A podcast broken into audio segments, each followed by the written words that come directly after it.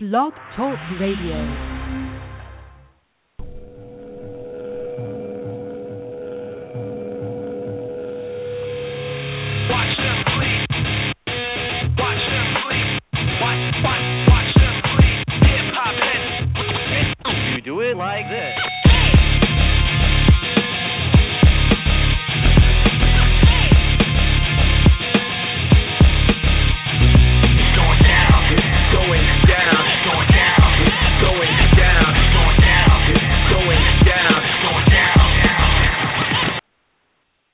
Right, it's going down. This is episode 22 of the DaMMAge Report Live Radio. This is Jeff McConnell, a.k.a. Zen Rhino, joined by my trusty co-host, Ted Czech. How you doing, Ted? Hey, Jeff. I'm doing great, man. Ready to talk some MMA. It's a big weekend for MMA, or just for combat sports in general. So, yeah, I'm excited, as always. Yes, on the local area, as well as regional, you know, UFC, so a good sports weekend, too. There's some football to be going on, but Steelers aren't playing, so I'm not as interested. But we're going to be joined by MMA Barn's Eddie the Dude Doud later, so whenever he gets to call in. So why don't you do the promo spot, and then we'll get started with some local MMA and then work our way out towards national and international. Sure, yeah. For all of your MMA needs, whether it be anything equipment-related or apparel-related, go to MMABarn.org.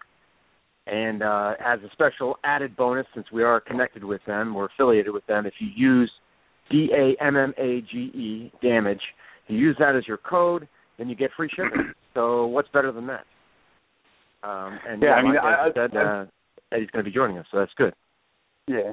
Yeah, he's. I believe he said he's at a funeral or will be leaving a funeral, so he's going to try to call in as soon as possible. But, yeah, definitely. I've checked out the website over there at shop.mmabarn.org, and they got some amazing products there. And definitely if you put in our code DaMMAge there, you get free shipping. I mean, you can't really beat that. All right. So I was going to say someone messaged me, I believe. Well. That's my landlord. Sorry, I didn't mean to get distracted. But to the local and regional MMA scene, there's coming up on the 24th, which is just 8 days from now. Over there, closer to where you're at, Ted, Williamsport is Gladiators of the Cage 15. They're normally a Pittsburgh-based promotion. Robert Joseph does excellent MMA in Pittsburgh, but they've expanded. They're going to be in Williamsport on the 24th.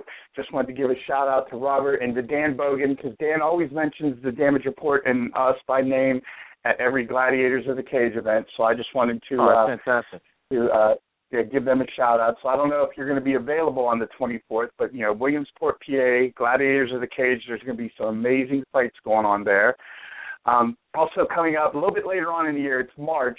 I had to say this because it was something that, I mean, it's the local promotion here in Altoona, but it's something really amazing. They're making a step forward there. I guess they're adding in some new wrinkles to the promotion. It's been around for a while, but Complete Devastation announced that they are going to be doing a 4-woman tournament to determine their women's champion. Now, I'm not I used to be associated, not really. I wasn't an employee with them. I used to help out with the events, but I haven't been associated with them for the last event, so I don't really know everything about this.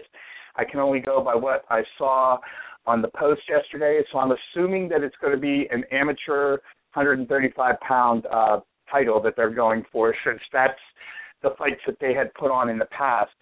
They were known for having the first women's fight in central Pennsylvania, not southeastern PA, but in central Pennsylvania, and that was a woman's amateur 135. So Ryan Glunt, the matchmaker for Complete Devastation, was saying how he's looking to get 4 women together for their event that's coming up on March 28th. They're going to have those 2 fights, and then the winners of those 2 fights will compete at the next Complete Devastation event, which I'm not sure when that's going to be. They had been doing them every other month.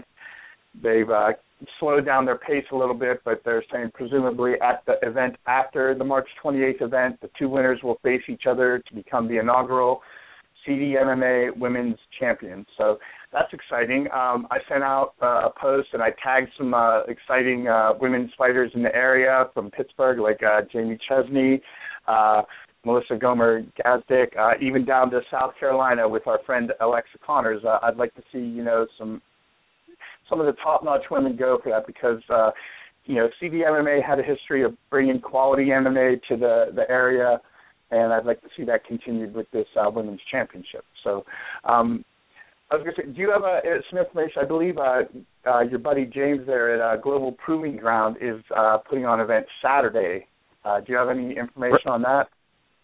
Well, yeah, Jeff, if I could, I wanted to run down kind of like everything because I know we can't get to absolutely everything that's going on this weekend, but just to kind of touch on it quickly to give a rundown.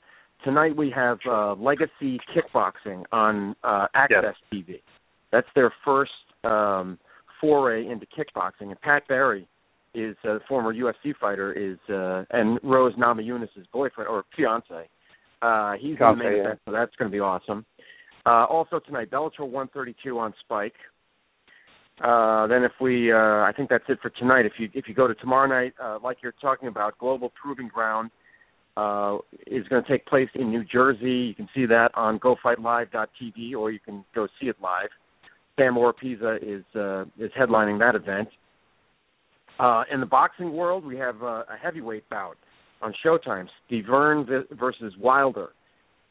Steve Verne is a champion, and Wilder is a fast-rising prospect, so that should be a good one. Also, World Series of Fighting 17.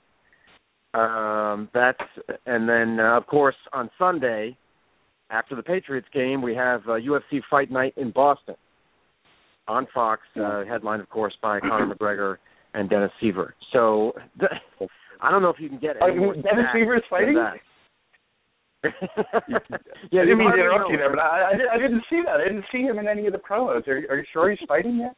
Just kidding. I think it's still up in the air. Yeah, that was one of the contention points, how I believe even in the revised commercial, you still only get to see Dennis Siver for maybe half a second. And you know, that's kind of his motivation point. You know, he's going to make them pay for that, you know. You don't bypass them. But right, yeah, but that's definitely, like you said, that's an amazing list of events. Yeah, right. And just to touch on Global Proving Ground, James Jefferson, he's the promoter, and Sam Oropeza, he had three straight wins in Bellator. I believe he's 10-1, and every one of his fights that he's won, all 10 of those fights have been finishing. So I just, I'm glad he's fighting for Global Proving Ground, but after this fight, there's no reason why he can't get picked up, why he shouldn't be picked up by a larger organization, whether it be, I don't know, I guess he couldn't work it out with Bellator, so I'm hoping the UFC takes notice. I'm sure that Jimmy Binns, his manager, you know, is in contact with them and is doing his absolute best to get Sam in that organization, because that's where he belongs. That's exactly where he belongs. Whether it's at welterweight or he's fought at both welterweight and middleweight. Yeah, actually, I mean, to segue into that, last night I was lucky enough to speak with Sam on Cage Side Submission. Stephen Reichel asked me to co-host, and Sam was on there. And actually, your friend James Jefferson there from Global Proving Ground even stepped in, and they both said that he should be in the UFC. He had a little bit of trouble there making weight at welterweight. He was saying last night he's decided that middleweight is where it's going to be from now on. He's not going to push his body too much. He's a new father, so he wants to think of his family and his earning capacity long term.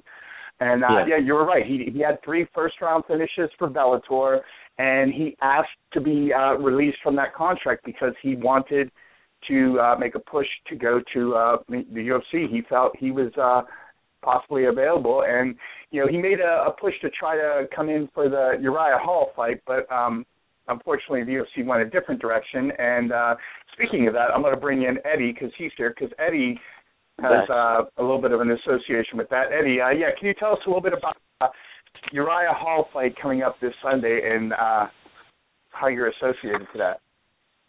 Oh yeah. My I train at Top Flight Mixed Martial Arts. My head coach is Ron the Choir Boy Stallings on Sunday, night he received a call that he was going to get the chance to fill in to fight Uriah Hall, whose opponent just had to pull out of the bout. So yeah, on Sunday at the UFC Fight Night, what is it, 59? He's going to be taking on Uriah Hall in the fight right before the co-main event on the main card.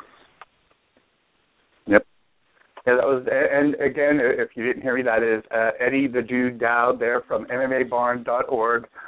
We gave the promo earlier, telling people to go shop at the store there. You got amazing products, great prices, and we gave them the promo code DaMMAge so that they can get free shipping. So how's it been going there, Eddie? How you doing?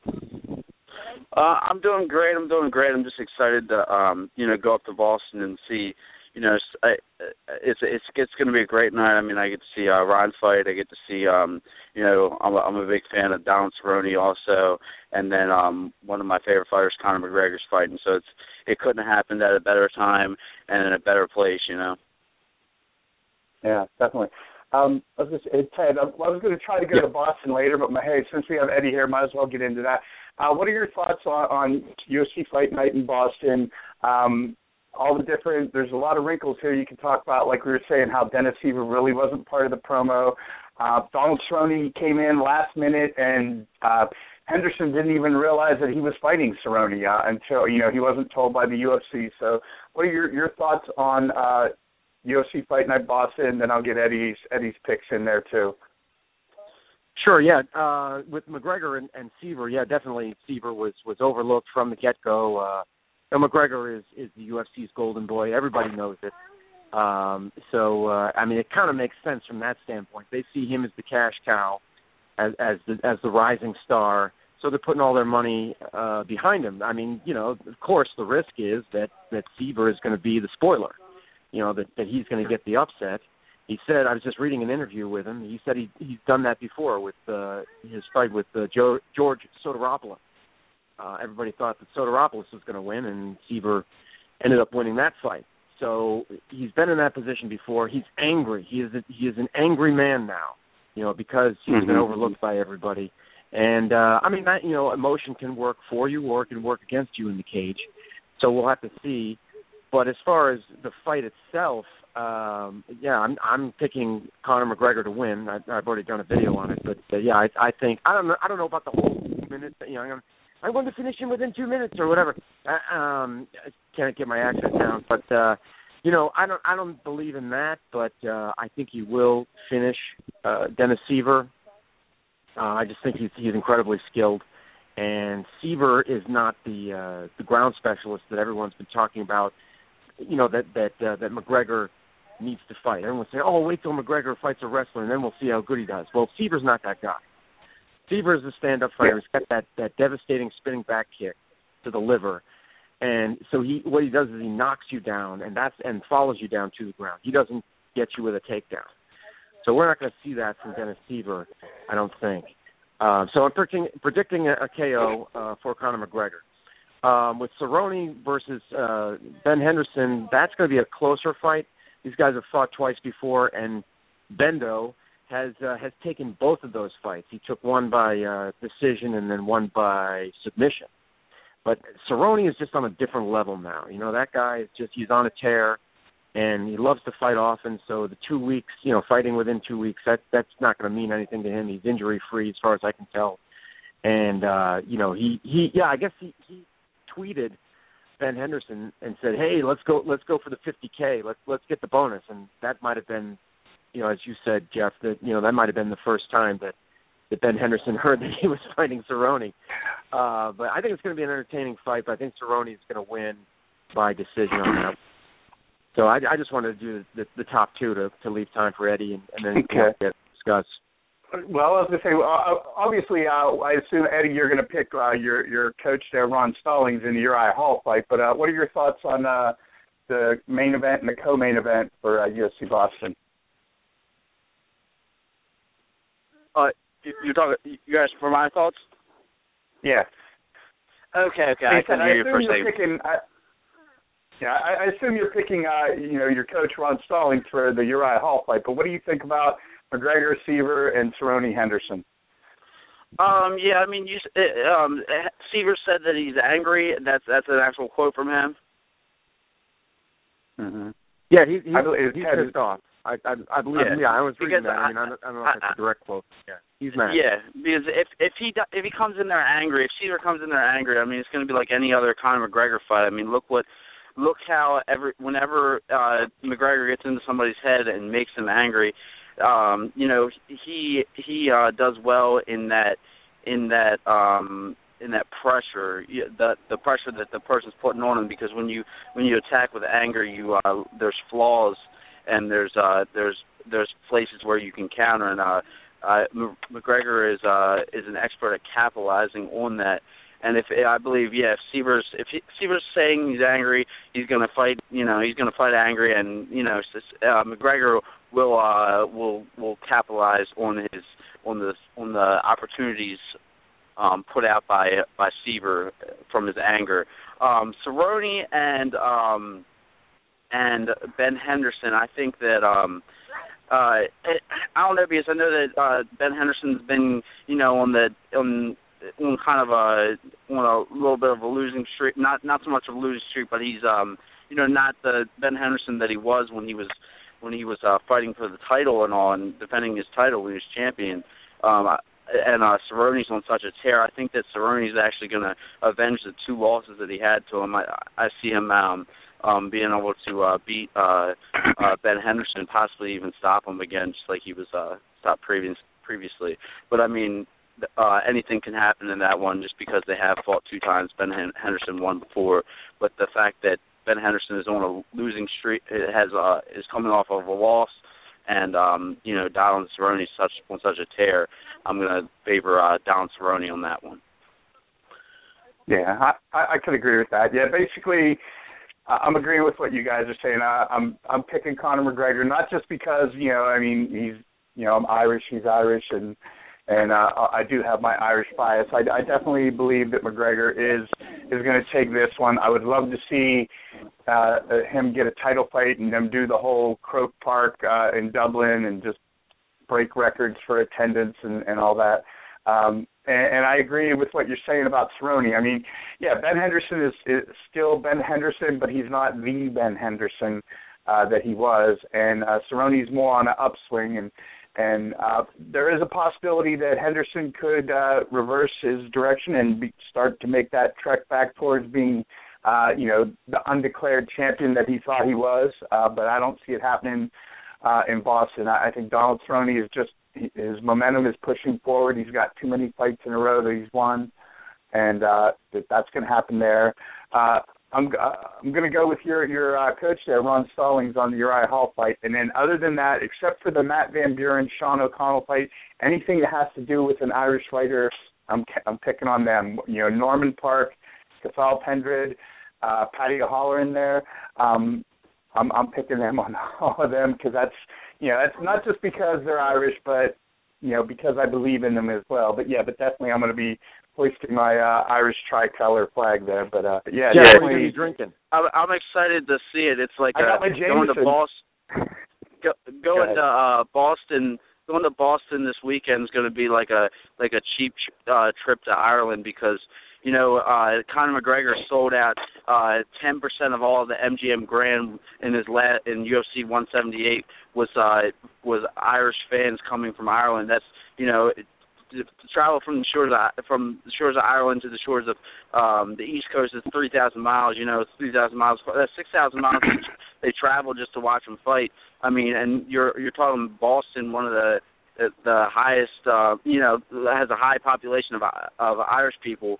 And then his last event, he brought in 10% he sold out 10% of the MGM Grand were Irish. I mean, what's this event going to be like? I feel like there's going to be more Irish people there than there are anything else. It's possible. Yeah, I believe Paddy Holohan was saying that the Irish have already started invading Boston as of yesterday. So it's going to be they're going to be ready for the event, I'm sure. I was going to say, we got a couple other things we'd like to talk about. I'd like to get into UFC 185. I saw that that's Fixing up to be an incredible fight card. I know it's not till March, but just the fights that they've announced on there are just amazing. Most notable, other than the Anthony Pettis and Rafael Dos Anjos fight, they announced, they pulled Matt Brown from the main event of another event, and they're mixing him with Johnny Hendricks because the reports were different. First, you heard that Hendricks wanted a fight before the rematch trilogy fight for the belt. Then you heard it was the UFC's decision. Last I heard, it was that Robbie Lawler just wasn't ready to fight, whether that means that he's just tired from fighting 5 fights in about 14 months or whether he was injured. But I think they did the right move by putting Matt Brown versus Johnny Hendricks because, you know, Lawler had to, you know, win a fight to get that rematch. So I think it's only right that Hendricks did too. And I think that's going to be a hell of a fight. Also, it may be a spoiler because Matt Brown could defeat Johnny Hendricks, and that would be something to see, the rematch of Brown-Lawler. Also in that, so we got Nelson. Let me just announce the other 2 fights, and then I'll let Ted and Eddie go into there. We also have Roy Big Country Nelson and Alistair Overeem, and then Carla Esparza is going to defend her strawweight belt against Joanna. I don't know how to pronounce her last name. I'm going to say Jedrzejczyk. But, yeah, I'll let you guys, Ted, what are your thoughts on UFC 185, and then we'll go over to Eddie. Okay. Yeah, well, you know, Pettis Dos Anjos fight is going to be exciting, but I think Pettis is just on another level entirely. You know, just when you thought he was an amazing striker, he pulls off the unbelievable submissions. You know, submitting Ben Henderson, are you kidding me? I mean, that guy was like Gumby. Nobody could submit that guy, and then same thing with Gilbert Melendez, had never been submitted in his career. So just he's just a tremendous athlete, and on another level, I don't think you know anybody's. I just don't see anybody beating him for a while, and I don't think it's going to be Dos Anjos. But yeah, the real intriguing thing is what you were talking about with Johnny Hendricks and Robbie Lawler and that whole situation and Matt Brown. I wasn't, like a lot of people, I wasn't ready for the trilogy. I wasn't ready to see Hendricks-Lawler or Lawler-Hendricks 3. I like you know, I thought, hey, you know, he needs another fight in there, just like another one, Junior Dos Santos and Cain Velasquez. Before they rematched, in between the 3 fights that they had, they always had to, the loser always had to win at least one bout to get back. Mm-hmm. And get a rematch. So I think it's fair. I think, you know, history has shown that's what needs to happen. So I wasn't ready for that, and I was pushing for Rory McDonald to get the shot against Robbie Lawler, and I really hope this opens that up, and I hope that's the direction that the UFC is going in. They haven't announced what they're going to do with Robbie Lawler with that title shot, but I hope that's the direction they're going in. But as far as Brown versus Johnny Hendricks, definitely, Brown has a great shot. You know, he is. I love that guy. Such an exciting fighter. Takes a lot of risks. And Hendricks, you know, has tried to win fights before with his takedown. I don't know that trend will continue. I mean, he's had. When you look back on his career, he's had a lot of close fights. Like the Koscheck fight was close. GSP fight was close. Although I thought he did win it.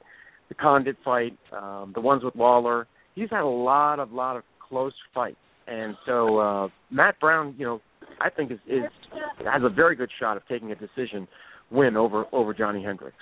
And Hendricks, one other thing, Hendricks' punches just didn't even seem that hard when he was fighting Lawler. So I don't know if he has any nagging injuries or what. You know, they had the bicep tear, but I mean Lawler was just smiling at him if you remember in that last fight. Yeah, you know, had no effect on the guy. Which could be the thing how Hendricks was saying how the weight cut was hard on him and he may either consider moving up the middleweight or possibly retiring. And it could be like you're saying, you know, I think he realizes that welterweight is just, like Joe Rogan says, it's the point of diminishing returns. Sure, he can make the weight, but is he being effective? But Eddie, what are your thoughts on UFC 185?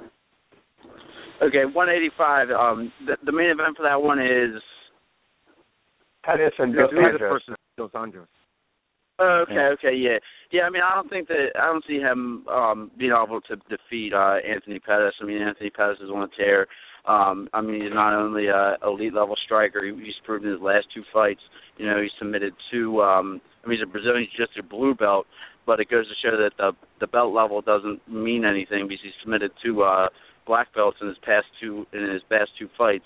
You know, Ben Henderson with the armbar, and then it was guillotine, I think I remember, with Gilbert Melendez. So, yeah, I mean, I think he's on a tear. I don't see anybody really beating him. I see if Donald Cerrone beats Ben Henderson, I feel like he should be close in the mix because, you know, that's 8 fights straight, mm-hmm. and I'd like to see that rematch, but I don't even know. You know, I feel like, you know, Cerrone's a step ahead of a lot of people in the division, and then, you know, Pettis is far ahead of Cerrone also, too. So I feel you know, I don't see anybody beating Pettis at the moment at lightweight. Okay, yeah, that's definitely sure. Pettis is, I think he predicted that he's going to take out Dos Anjos in the first round, but I was going to say, Eddie, go ahead. You can't be on a Wheaties box and then lose your title that fast, you know? Exactly, yeah, that would be bad. But what about I was going to say, you guys, what about the Roy Nelson and Alistair Overeem? What are your thoughts? I mean, is somebody going to sleep? Is that going to be a barn burner, or is it going to end up going out the decision? What do you think about that? Ooh. I don't know, because I feel like since, you know, Alistair Overeem isn't eating his horse meat anymore, he's, you know, he's up and down now. I don't know. I mean, because Roy Nelson, you know, you never count him out. Sometimes, you know, it seems like he always gets up there and then he'll, you know, lose somebody that you wouldn't think he would. But I'm going to actually go with Roy Nelson on this one just because, you know, I think that Overeem's chin's a little suspect, you know, and I think that Roy Nelson might be able to touch it in the fight. Okay, Ted, what do you think? Well, Eddie, you got some good points. I mean, I chose Alistair Overeem because I mean, yeah, he is chinny, that's for sure, but he seems to be kind of on the upswing. And Roy Nelson, well, he just had that loss to Mark Hunt. Although, I mean, there's no shame in that. I mean, Mark Hunt is just an amazing striker. But it seems like Nelson has trouble with kind of technical strikers. Like, remember in the Miocic fight, you know, he had trouble with Stipe Miocic. And I mean, if you don't want to just stand and bang with him, that's, you know, then there's a problem, I think, for Roy Nelson. And that's the way I see it with Overeem. He's not going to just stand right in front of him, but he is going to try to clinch and knee and stuff like that. And so I think Overeem's going to win this one by knockout. You know, although we could see Overeem do what he's done before, which is, you know, go for takedowns like he did in the Mir fight, where he kind of played it safe and did a lot of takedowns and stuff like that, and just really didn't do too much once he got the takedown. But I don't know. Yeah, maybe he fears the fists of Roy Nelson and might go that route. I don't know. It's tough to call. So we'll just have to see. Yeah, I agree with both of you on that. Is it going to be the inconsistent Alistair Overeem, or is it going to be a focused Alistair Overeem because he's been training with John Jones? And it's the thing is with Roy Nelson, he hadn't been knocked out before, but now that Mark Hunt's done it, you know, they say once you've been knocked out, you're more susceptible to be knocked out. Right. So I believe if Alistair Overeem is focused and doesn't get distracted with any of the BS, that he could take out Roy Nelson. And I think it's going to be an exciting fight either way. Either Roy either knocks you out or he gets beat up for 5 rounds, you know, or more recently, you know, with Hunt, he got knocked out. So either way, it's going to be exciting. But before that, that's happening in March. There's in April, we're having UFC on Fox 15 in Newark, New Jersey. So that's closer to where you guys are compared to where I'm at. And I've only seen 2 of the fights announced on that so far, but both of the fights have me really excited. One is Paul Felder, the Irish Dragon, you know, Philadelphia fighter, excellent guy, against perennial favorite Jim Miller. And the other fight is Paige Van Zandt against Felice Herrig. And I just wanted to, Ted, what are your thoughts on that? And I don't know if you have any other fight matchups from that. I'm not sure. But if you have any info, I'd like to hear what your thoughts are on that. And then we'll go to Eddie. Oh, yeah, Jeff. I think the main event is Machida versus Rockhold, if I'm not mistaken. Ah. I think that's the main event. So, I mean, I did not know that, yeah. That card's shaped up nicely. But to focus on Felder versus Miller, because I just did a video on this. I interviewed Paul Felder a couple years ago when he was training in Philly before he met Cerrone, or at least before he started training with him. And, great guy and actually an accomplished stage actor, believe it or not. So I said this before, if he ever does make that, if he ever does, get to the top tiers of MMA and then maybe jumps to Hollywood, he's already got the chops. He's already got the skills, the acting skills. But anyway, as far as fighting, of course, everybody was really impressed with him with his spinning back fist win over Danny Castillo. Wow, I mean, and definitely deserving of a fight of the night or performance bonus as they call it now. I mean Miller is a tougher fighter. Miller's a wrestler. Miller is a Brazilian Jiu-Jitsu black belt. But I think that Felder, is going to prevail in this one too. He just is so good on the feet, and I think he's going to be able to keep it standing. Just because he's such a great athlete, I think he's going to be able to sprawl out of the takedowns and things like that. Or if he's taken down, he'll be able to sweep and get back up. And so I think he's going to be able to get the win over Miller, possibly by knockout. Okay. And what do you think about Paige and Felice? Well, I mean. It's a good fight. Van Zandt, I think they've given her a tough opponent in Felice Herrig, but I think they like her, because she won her first fight. She's inexperienced at 4-1, I think it is. But she's let's face it, she's hot. Right? She's good looking. Yeah. So yes. I think they're kind of looking at her like, oh, this is somebody. If she continues winning, maybe we can kind of focus on her. And she's young too. But with Herrig, she's got her hands full with Felice Herrig, and Felice Herrig has probably like triple the experience that she does. And so it's going to be a tough fight. It's going to be a tough fight for Van Zandt. Herrig was kind of up and down, in watching The Ultimate Fighter. She wasn't one of the best girls in the house, but I still think she has enough skill to win in this fight by decision. Yeah. Okay. I'm a big. I think that Paul Felder is going to do a lot of big things in the UFC. I mean, I saw his fight in the last event, and he looked very good. But I got to run, but I just got to say, UFC Fight Night 59. I think that Ron Stallings is coming in there on a week's notice, but I think that I know that as long as he can control the inside space, he can keep it at a 2 to 3 foot distance. He's going to shock the world, and I think that he can do well against Uriah Hall. A lot of the people that Uriah Hall's caught, everybody knows that he doesn't fight well in the short distance, and people try to close and get caught.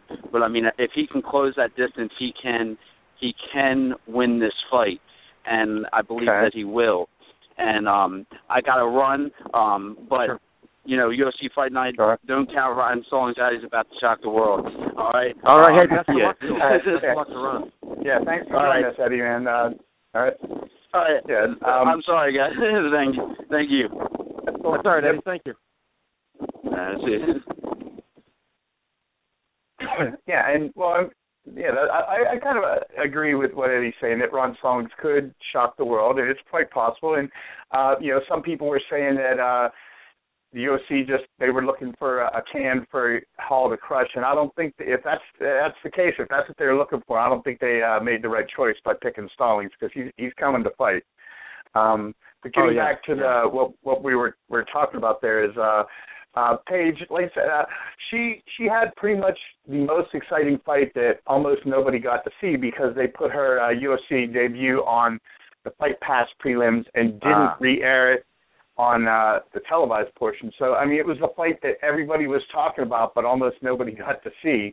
And I when I woke up today, I turned on the TV and they were re-airing the top 19 or top 20, finale there, and I got to see Felice's fight again, and I was impressed with her. Like you said, she may not have been the best one in the house, but she's a force to be reckoned with, and I was actually impressed by her post-fight interview there. And she was very down to earth. She was very impressionable and approachable. It seemed, she wasn't on guard like you had seen regarding the whole the Heather Clark issue going on, where she was getting defensive and some people weren't appreciative of her comments.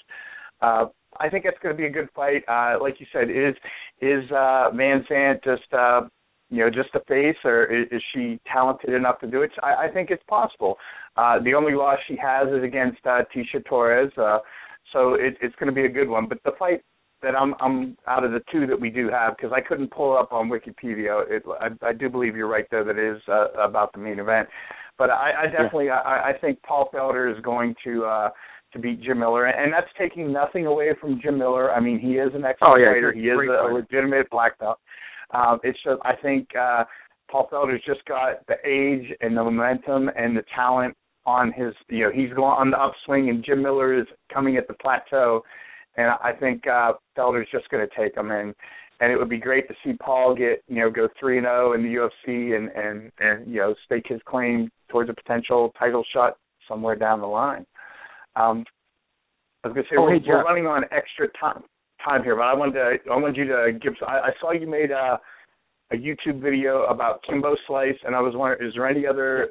If you could talk on that real quick, and any other thoughts that you want before we run out of time, I'll let you. Sure. Yeah. Well, one thing I want to just go back real quick to UFC Boston. Sure. Something that occurred to me. We got to watch out for the toothpick, man. We got to watch out for Ben Henderson's toothpick. That could be the edge in this whole fight with Cerrone.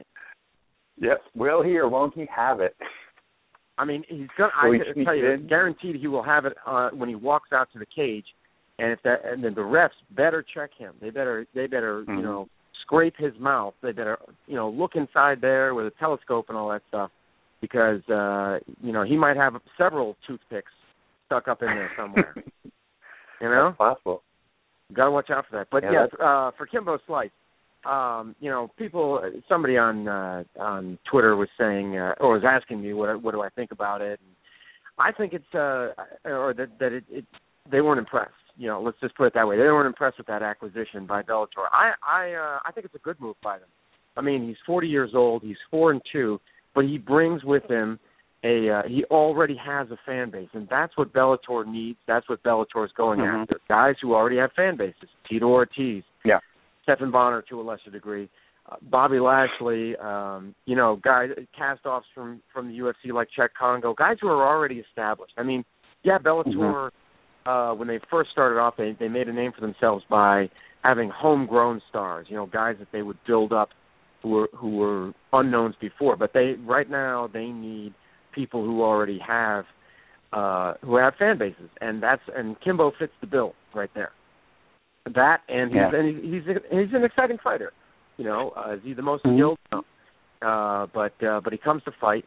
And so there's a lot of intriguing matchups that you can have there. Put him up against Czech Congo. Put him up against LeVar Johnson. I was gonna say LeVar Arrington, the former football player. LeVar Johnson. Yeah. Put him up against Volkov.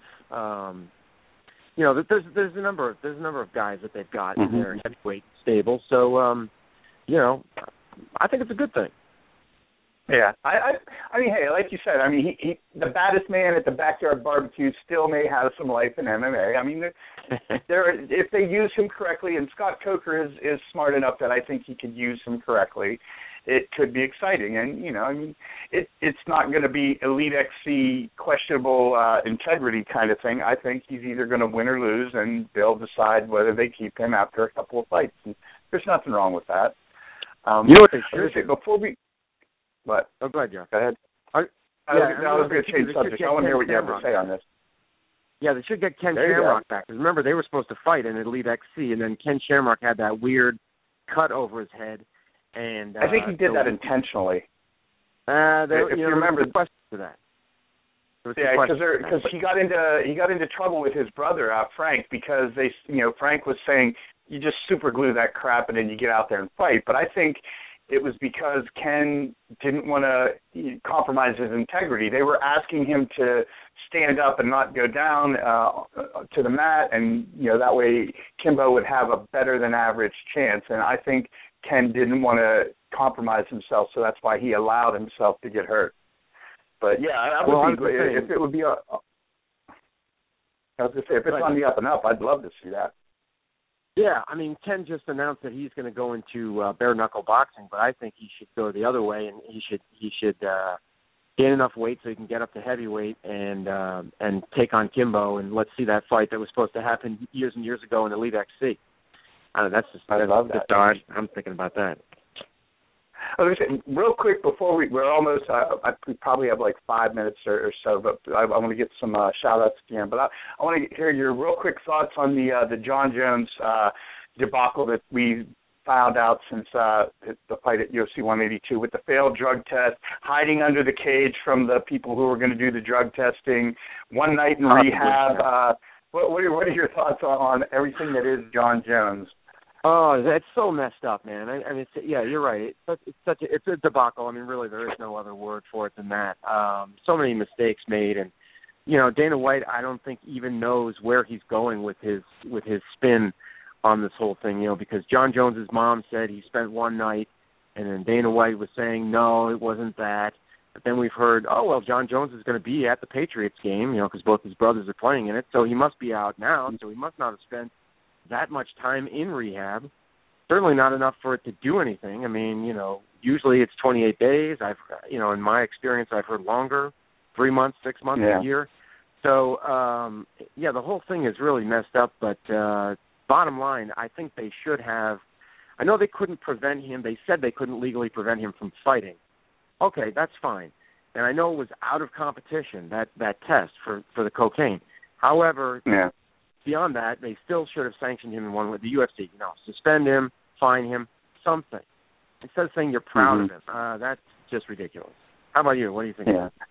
Yeah, I mean, Dana White is on record saying that they test people beyond what athletic commissions do, and that regardless of who catches somebody testing hot, whether it be for PEDs, banned substances, or illegal substances, Dana White went on record before saying that anyone who gets caught gets a year's suspension from the UFC, no matter what the other athletic commission says. So, and he kind of backed down from that. And like you said, he can't justify that. I mean, it's an illegal substance. Whether it was in competition or out of competition, it's an illegal substance, and it was 3 weeks prior to the biggest title fight that he had. And I honestly think the reason they didn't do it was because, I mean, we know that whenever Jones didn't fight that one event, it cost the UFC like $20 million.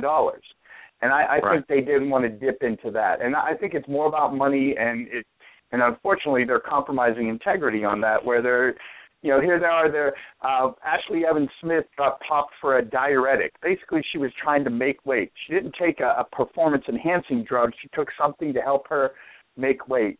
And she's getting up like a temporary suspension that could last up to 9 months for something that's not illegal. It's just, it's on the ban list, and fighters know that, but she chose to do it. But here they are, something that Melvin Gillard got suspended for. I mean, the same exact thing. I mean, cocaine is like Rick James says, cocaine's a hell of a drug, and they shouldn't. The UFC should not be appearing soft on that. They should be taking a very proactive stance, and it's unfortunate that they're applying a different standard because John Jones is who he is, and he's bringing a lot of money to the promotion. I totally believe that. I'm going to let you give your final thoughts here, and then we can I'll let you close it out, and then I'll give a final shout-out. But, yeah, it's an excellent show. Thank you for being here. It was great. Oh, no problem. What are your final thoughts, Ted?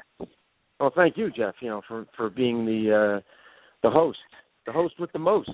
I mean, also the Reebok deal, with the Reebok deal and everything, you know, I would imagine that the UFC was incredibly pissed off at Jones.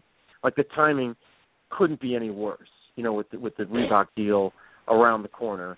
And, well, I mean, actually they started signing some fighters, you know, Jones and Rousey and Conor McGregor. So